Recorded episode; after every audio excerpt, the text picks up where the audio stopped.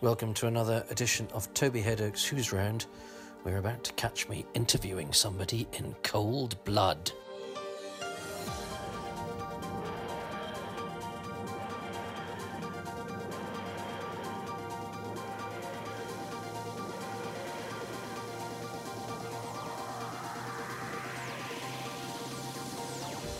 Oh, well, it's a sunny day, which is a rare thing in the UK, so we're making the most of it by hiding indoors. And I'm going to ask my next victim, who's used to actually being underground for centuries, so he doesn't mind, uh, who he is and why I'm talking to him about Doctor Who.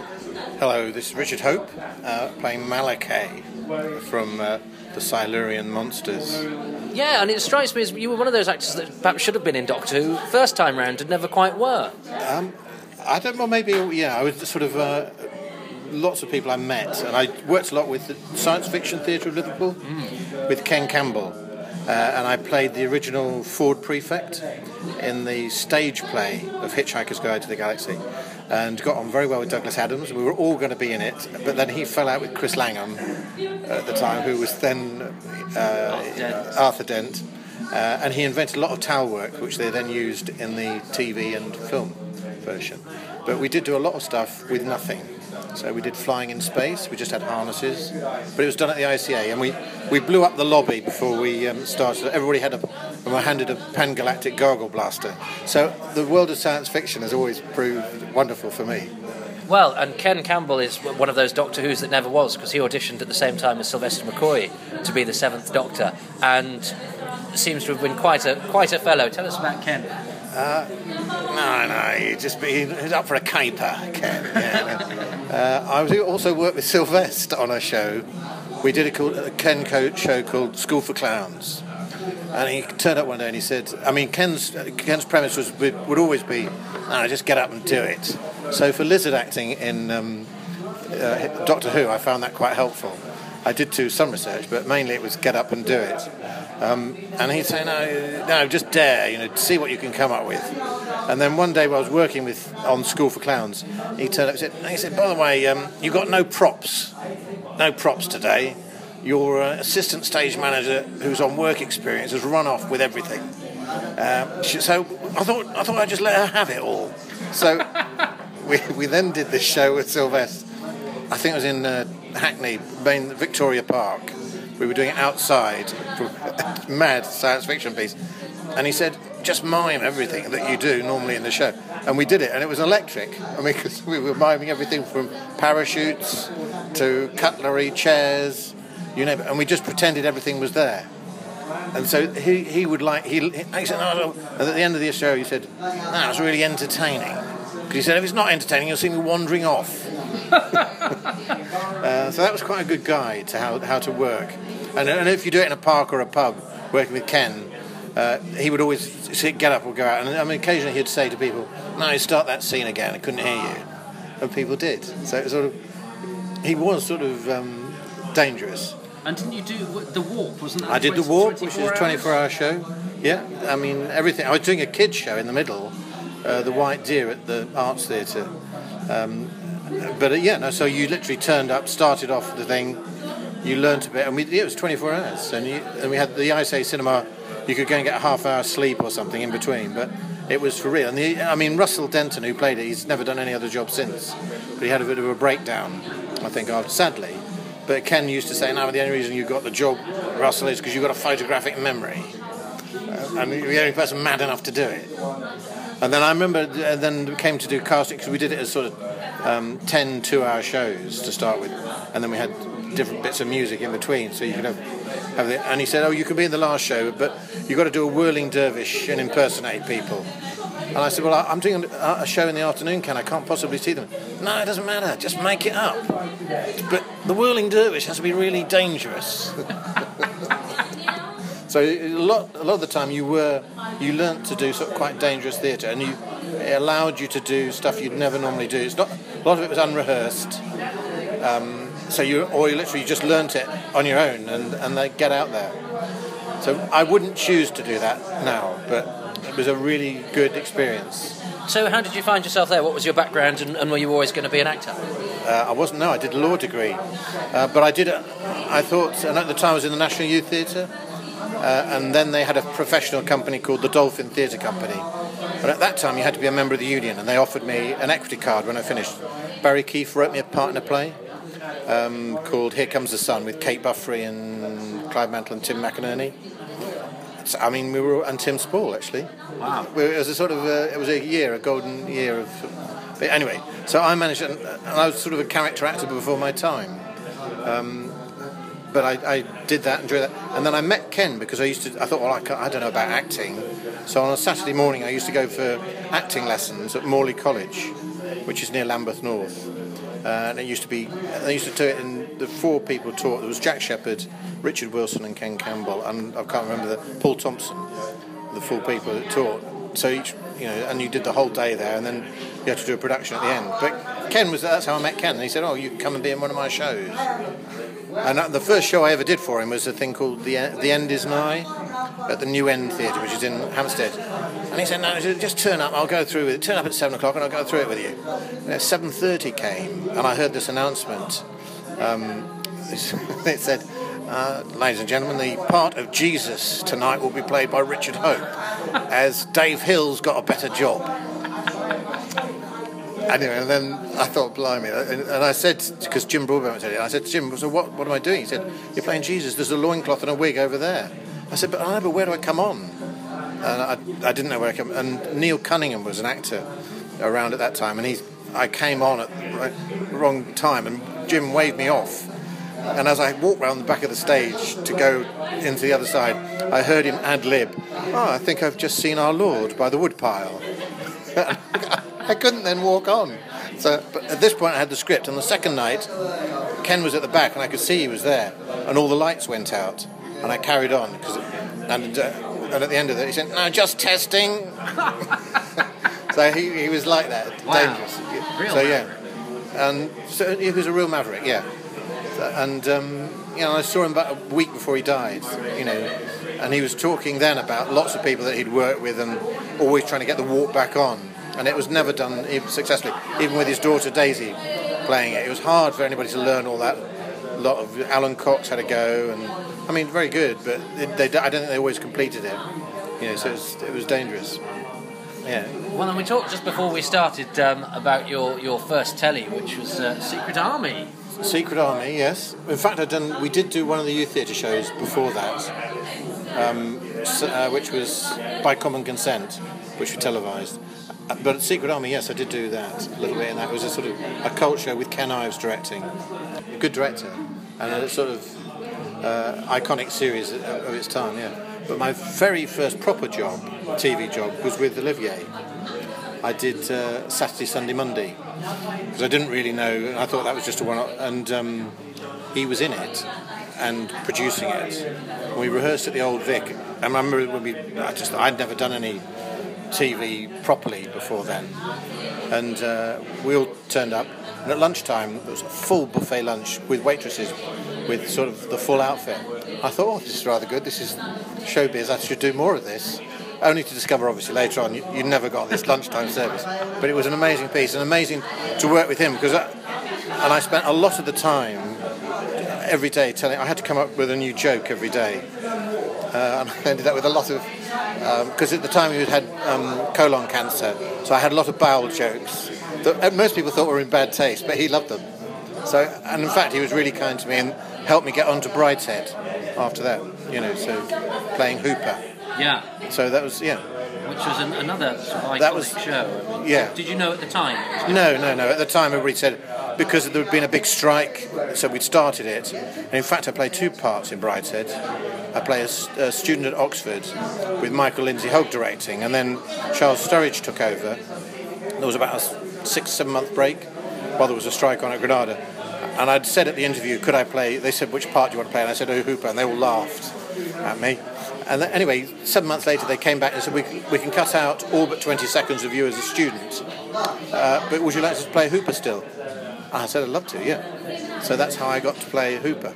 Wow. Yeah, so so, and you think was that was that a combination of Olivier and your own chutzpah, or was that? Uh, I think they'd obviously decided from what you what I'd done by then. Yeah. Right. I mean, I, he helped obviously introduce me to the show originally, and then and he was on it. So obviously, when he was on set, I said hello, and and it's quite interesting because having done the other job with him before, I thought he was a really nice man. He had a wicked sense of humour, so he was always quite naughty, um, and nobody ever hears that side of him. I don't think. I mean, we was talking about him being, you know, over the top or whatever. But I, I mean, he was slightly over the top, but he was very real in what he did. And but as a person, he was very, very kind to me and very funny.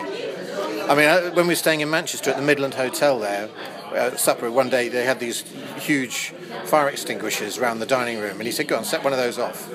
I said, "I, I know you can't. I can't." He said, "Go on." So obviously, having worked with Ken Campbell, I did. I got up and sprayed people with these huge. It was just water in them at those days. I finished, and I got a round of applause, and I sat back down to supper, and uh, he said, "See, you got away with it because you're with me."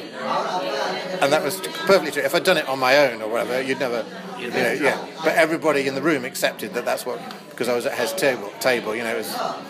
But it was a completely mad thing to do, of course. Well, I'm interested in this risk taking that you, you, you credit Campbell with. So, if you haven't worked with Campbell, are, there- are there things that you have done to get jobs or done during jobs that you wouldn't have done? Well, the, literally the la- well, that's Doctor Who. I love the danger of Doctor Who and not knowing. Uh, say on the warp, I remember because we researched it, we met a lot of people who were, heavily into UFOs uh, or who'd been abducted, and I, I just believed every minute of them. And, and Ken used to do that and sort of meet people, and we had the, you'd have them around for tea or they'd come to see a show, and you know, so it developed. So I, I've always had this fascina- fascination with the unexplained the risk taking, I mean, I still do it now. Uh, but I'd love to do a show where it's dangerous. So I joined a company called Complicite, which is a theatre company. Um, and that was, and everybody at the time said, "Oh, don't join them. Don't. That's a really weird fringe group." But of course, now it's sort of mainstream. Um, but then it was sort of, and I'd worked with a French company called Le Grand, Le Grand Magic Circus, which was similar in many ways, but most of them were naked. Whereas uh, Complicite, you kept your clothes on. Um, and then recently, I've just done Orlando in Manchester, playing Queen Elizabeth as one of the parts. And that's, you know, you think, oh, will I, will I pass, you know, get away with it? And I think, you know, I did. So I really enjoyed it. So because I just like the idea that you're doing something from what you away from what you'd normally do, and you're not pigeonholed. You know, whereas for I think sadly now, especially people coming out of drama schools, you're, you're pigeonholed from the start. You know, people say, "Oh, I'm always playing posh people." Well, often that's what they are. Whereas I think when I started, you were you weren't expected to play. You thought you could play everything, but you were going to play within your range. But it was open. It was much more open. But now it's very much like a commercial casting. You walk in the room and you're either right or wrong, uh, which is sad, really. And I think it's Doctor Who does take risks with people, so I appreciate that. Well, well, there aren't many lizards, lizard actors currently working No, in the no, UK. So, no. I, I think I came up, came up with lizard work. I mean, I did a series. Of commer- I remember the risk taking thing. I went up for a series of commercials for Uncle Ben's in the 80s and 90s, and everybody they couldn't cast it at all, and they came up with this idea. They wanted it as a chef, and at that time nobody really knew what to do. So people said, "Oh, bring a recipe." So everybody turned up with recipes, and they had cookers there and everything else. I turned up with nothing, and they said, "So what are you going to do?" I said, "Well, I'm just going to. I'll talk you through this." So they started recording. I said, "I'm going to show you with a saucepan, and you have to get to a cupboard, and then you get to the sink and you fill it up with water. So mainly, you the thing is now just to boil water." And some people you can then listen to the radio or whatever while that's happening. And then you get a bag of Uncle Ben's, cut the top off and put it in water, and then take it out after two minutes, and it's done. and they laughed, and that was because of that I got the job. Brilliant. Do you know what I mean? It was sort of, so I'd got no, I came with nothing, and I hadn't prepared to do that. But at the interview, they said it was because you were so off the wall, um, and it was very straight, you know, the way I was delivering it. But just telling people how to boil water. You know. And of course, everyone else would have gone to far more trouble and not been as memorable. Yeah, no, and everybody, well, everybody bought bags of shopping, and yeah, I don't know how to compete with this, you know. Go the other way. Yeah, so it's you know, but you're either right. A lot of the time, you're either right or wrong, and so um, I often work with directors again who know you, but often you can come over. I come over. I must admit, some people is too wacky. I was told I was too wacky, too smiley, because I've got a smiley face. And so I was at school, I was always sent outside. Um, and I'd always meet the headmaster in the corridor. He said, Why are you out?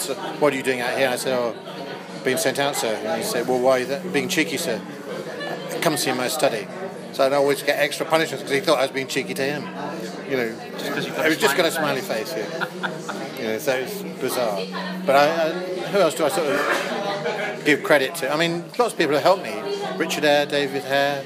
I was in their, companies at that time at the National, so you were with them for. and I, you learn from really nice people. I, uh, beside Olivier, Tony Hopkins, I did did Pravda with him for two years.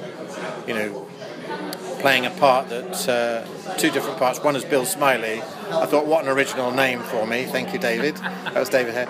And then he, he promoted me to Eaton Sylvester because again, that was one where Bill Nighy played it for the first block, and then he said, "Oh no, we're looking for somebody who can do an Australian accent." And I said, "Oh, well, I can do an Australian accent." He said, "No, no, no, no, somebody proper." So eventually, about a week before they were about to start rehearsals, he said, "Come up to my office then." And I did this Australian accent for him. And he got Richard, and he said, "Oh, okay, you do it."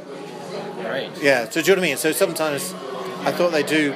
People do take risks, but because I'm not always an obvious choice. Um, but I think once people have used you, then they're, they're glad to. And now I'm really pleased to that I'm working with younger directors and, and trying to put, give some of that back. Yeah. Uh, I'd recommend, you know, Polly Findlay and uh, Lyndsey Turner, and I've just worked with Max Webster. So all really nice, very bright young directors. Um, so you, you, you're not the, just the token old fart in a company, you know. But I really, so I really enjoyed the work still. Well, and your, your, your TV credits are, are many varied and hefty. Yeah, yeah, yeah. Well, no, lucky, you know, it's lucky stuff. You know, um, trying to think of things that people would. Riff Raff element. Riff Raff element. I'm hoping that's going to happen again. Oh, really? Yeah.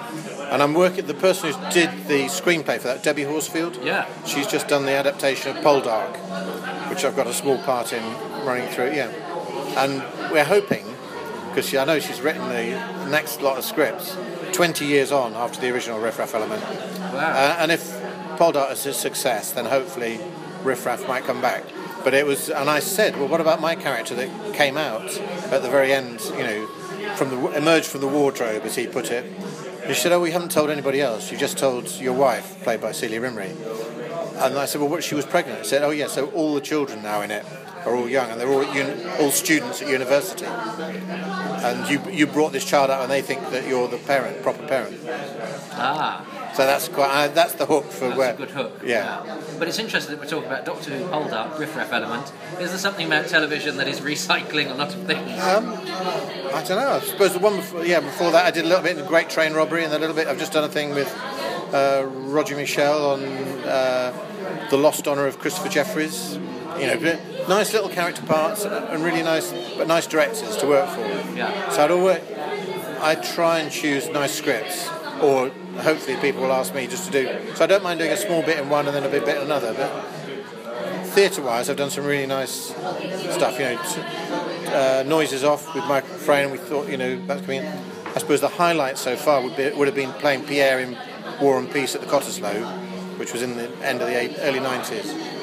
Um, and I hope to do some more stuff on Tolstoy as it come, you know, as I get older. Sure. Yeah, because I've always, I've, I, I really like that era, the Russian. Yeah. We um we nominally um, convened to talk about Doctor Who. So tell me how you were introduced to um, the possibility of playing Malohkeh, the, the, the Silurian Doctor. I can't. I think somebody just said, "Oh, do you want to be in Doctor Who? Do you, do you mind being a monster?" I went, "Oh no, I'd love to." And this, I- so I don't know quite how my name came up. And the next thing I'm doing, I'm going for a, a fitting at the sort of getting your mask done. And I thought, "Oh, this is this must be quite."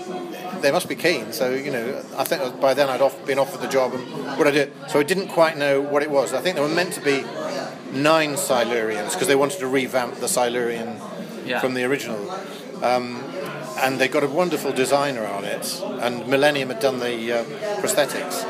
So, and I thought, you know, we are going to be there for weeks, but actually it was very quick the way they did it.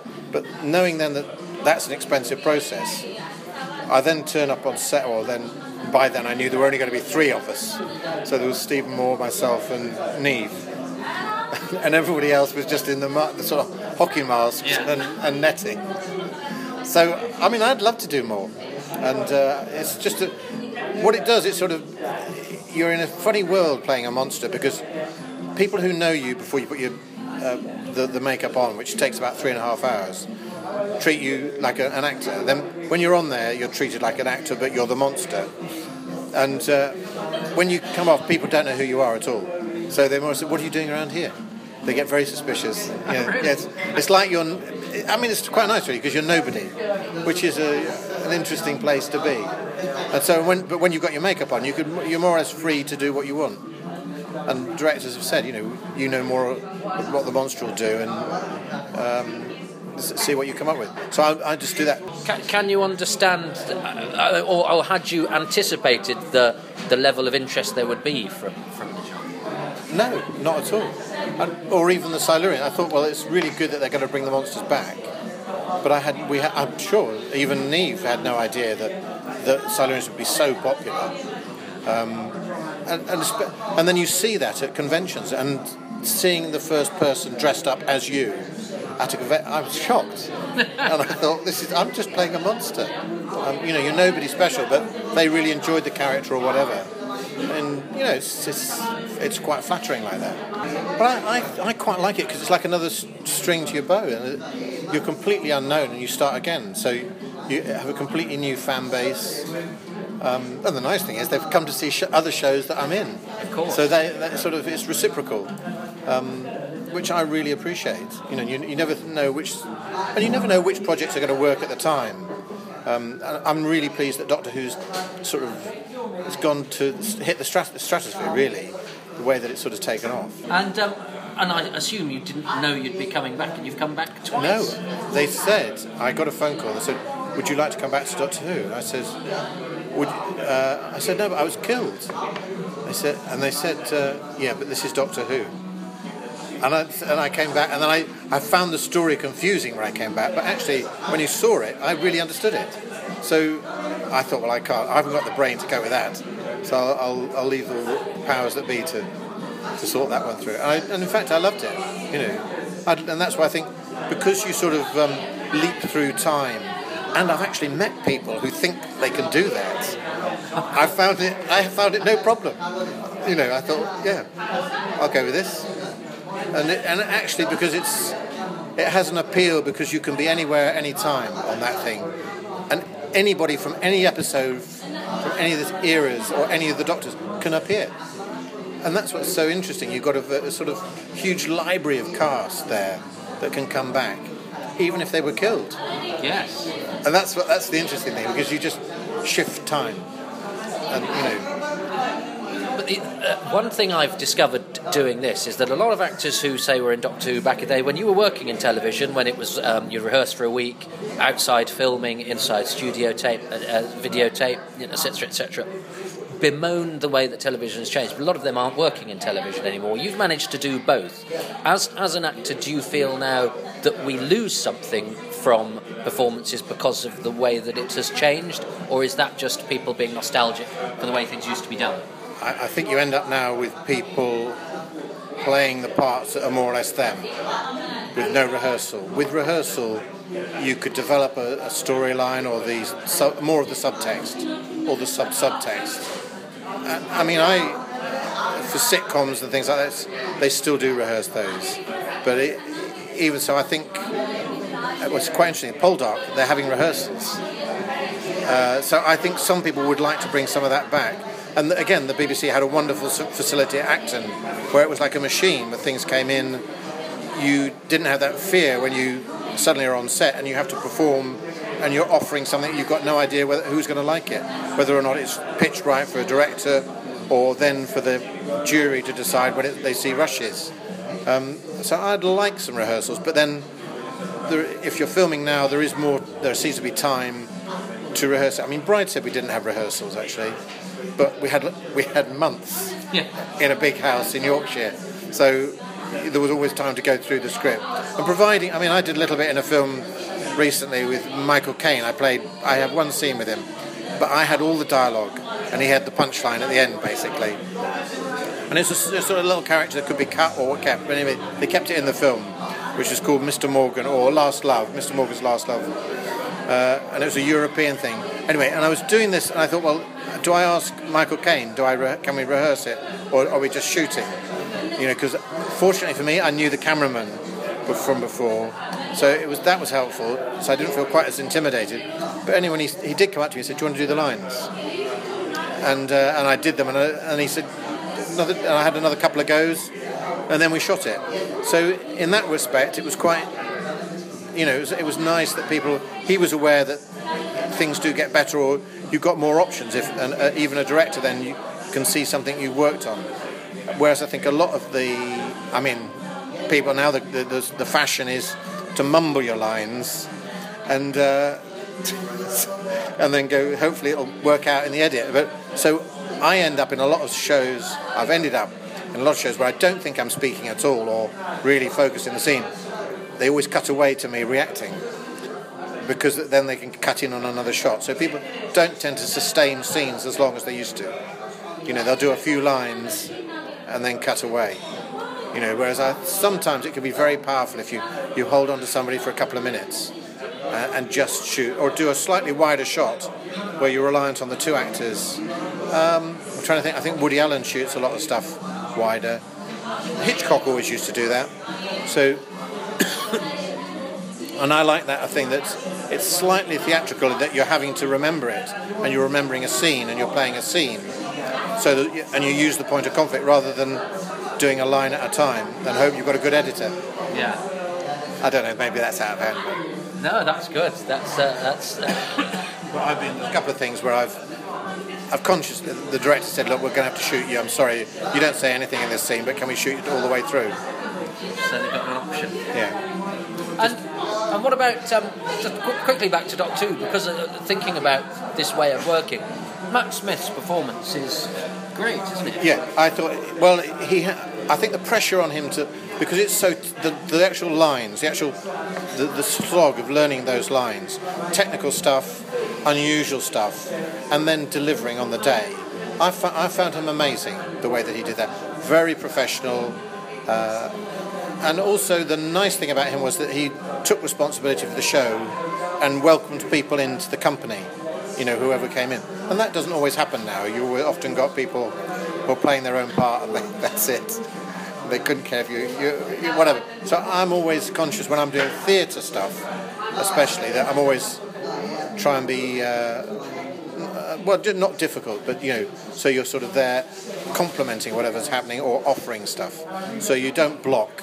You know that thing where a lot of actors you can either end up, especially sort of may, being a character, you can end up blocking and not doing the improvisations or poo-pooing the exercises. I love to do all those because I think it's interesting the way that a group dynamic then works. Um, so I, I mean, I, I, love lizard lizard acting. I mean, it's it's great because you said once you've got your sort of the outfit on, you it takes it takes you over sort of thing.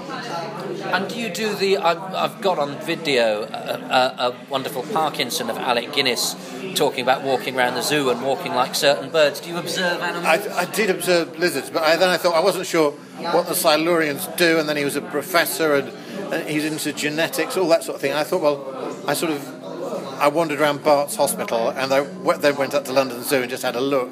But yeah, then I sort of made up my own what I'd do. And I think the element then is whatever you come up with. So it's, um, and it's obviously there's an element. It's just a very Malohkeh is a very warm, bright doctor who just happens to be working on bodies.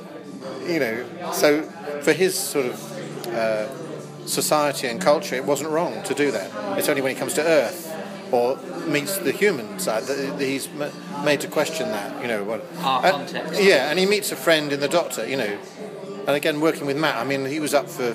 I like a bit of slapstick, uh, and he uh, we did something. I mean, I think maybe a couple of things have been kept in, but so when you're with props and that sort of thing, I like to sort of try and use them all. Um, so technical stuff like the lasers and things like that. So I'd always try and make sure try and put it get it in to the front of a shot or you know that I like that. Well, and I, am about to exceed my time, so um, uh, returning lizards aside, is there anything that you would, you would, if we were to meet again in ten years' time, um, that you would have done that would you go, oh yeah, good, that was on the agenda of things I really wanted to do? Um, I haven't uh, got a life plan or anything as such. I, am a, I'm not. I, I, don't like to say a jobbing actor, but character actor. um, I like to do the best work possible with the best people possible, and I've been very lucky to meet those and work with them. And you know, Doctor, you know, whatever ilk it is, uh, TV, film, theatre, radio, it's, it's really just interesting to work with very different people very dis- different disciplines, and then say, like Doctor Who, bring all that together, uh, and just from your experience, create something from nothing. You know, you're just given a few bits of well, rubber and rubber and, and a gown and see what you can come up with. I like that, you know. And also, you, I admire the people that sort of trust that you will come up with something, you know, because the budgets are such now that you know, the special effects are huge. So you just hope that they're going to use what you you offer. Have you seen what the Silurians used to look like? No. Oh yes, I did. Yeah, yeah. They, they, they were, and I, and I think there was a conscious effort when I went from the meeting that they, we don't want to do it like that. Yeah. Yeah. Then you would have And then they said, and the other thing criteria at the meeting, I said, would you object to a long makeup? And I went, no, no. I love it. You know. Well, um, you've kindly given your time. Um, so, would you like to nominate a charity for the listeners to donate to? Oh, I think it's called the British Orthopaedic. Orthopedic Society, um, because I, I had a new hip two years ago. I recommend the surgeon as well, but if I could, uh, Mr. Haddad at UCH, um, and I think he came around because I've been working with physical theatres for all this length of time, thinking I've got a bad back. And he, when I came around from the operation, he said, "No," he said, "No, you haven't got a bad back. You've got Perthes' disease." I said, "Well, what's that?" And he said, "Well, your hip hasn't developed. You should have had this tested at 14." And I said, "Oh, right." He said, "And I've added one and a half inches to your left leg, so you should be back walking normally now." And here I am, two years on, walking, and I've had no back pain ever since. And Doctor Who, this, this podcast was set up to celebrate the 50th anniversary of Doctor Who. So, what is your message to the Doctor Who fans who've been following it for up to 50 years? Um, I think just wonder, wonder for the next caper, and I, I'd like to work with all the doctors. I'm having worked with actually, that's one thing I haven't mentioned. Sylvester McCoy, I've worked with quite a lot in theatre, and I did a long tour with Colin Baker, so I know them both very well. And Louise Jameson, I've known over the years. So yeah, She's a good friend of mine. yeah. Well, we did um, the park with the RSC, so quality act. So we had a good giggle about that when we met up at a convention. Yeah. So you know, very good. uh, You know, all quality actors really. And for Capaldi, you have high hopes. Yeah. yeah I've, I've not watched him actually yet because I've been actually doing other stuff. But yeah, no, good actor. Yeah. You know. I suppose I might. I'll try and audition one day for it.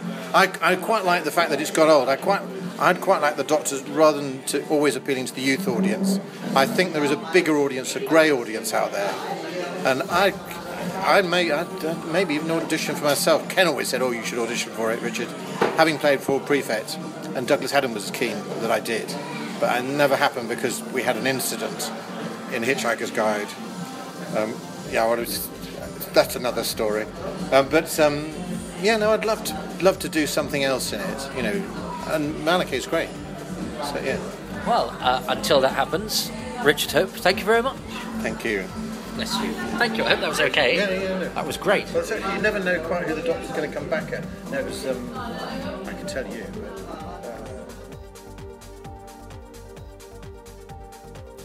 Well, thanks to Richard, uh, a very jolly fellow, and uh, I had a great time in his company. Uh, his charity, interesting, I couldn't find an orthopaedic society. Um, I found Orthopaedic Research UK, which is www.oruk.org, Orthopaedic Research UK. Um, but he wasn't especially being specific, I don't think. So, an orthopaedic charity of your choice.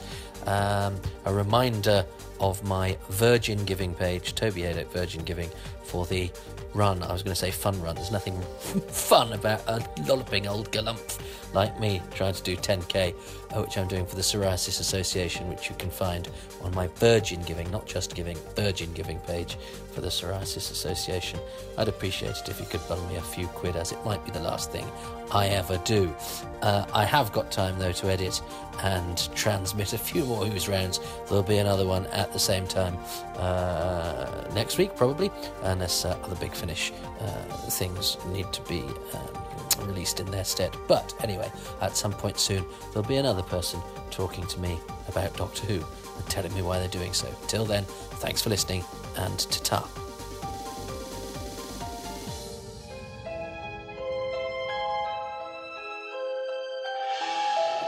Listen to me.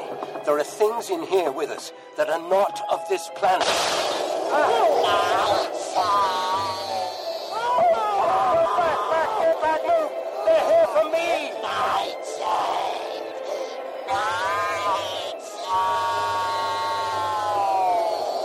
Coming soon from Big Finish Productions Doctor Who Nightshade. We're missing something.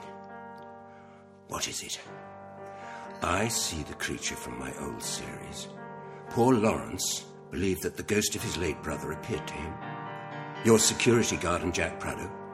What did they see? What's that? I've never seen Bob! Is that you? Ace, what the hell is that? I don't know, but we need to move now! Hurry, Miss Mason! We are being bombarded by data from space. Maybe it's. Invaders from Mars. That's your province, not mine. At least in the real world. Look at all that energy pouring from it. What do you need? Yes, we've established that. What is it that you need? Oh, something's breaking through the wall. Son, I, I think we better get out of here sharp. Oh, Dear God! You see, it's them! Into the corridor! Run! Now!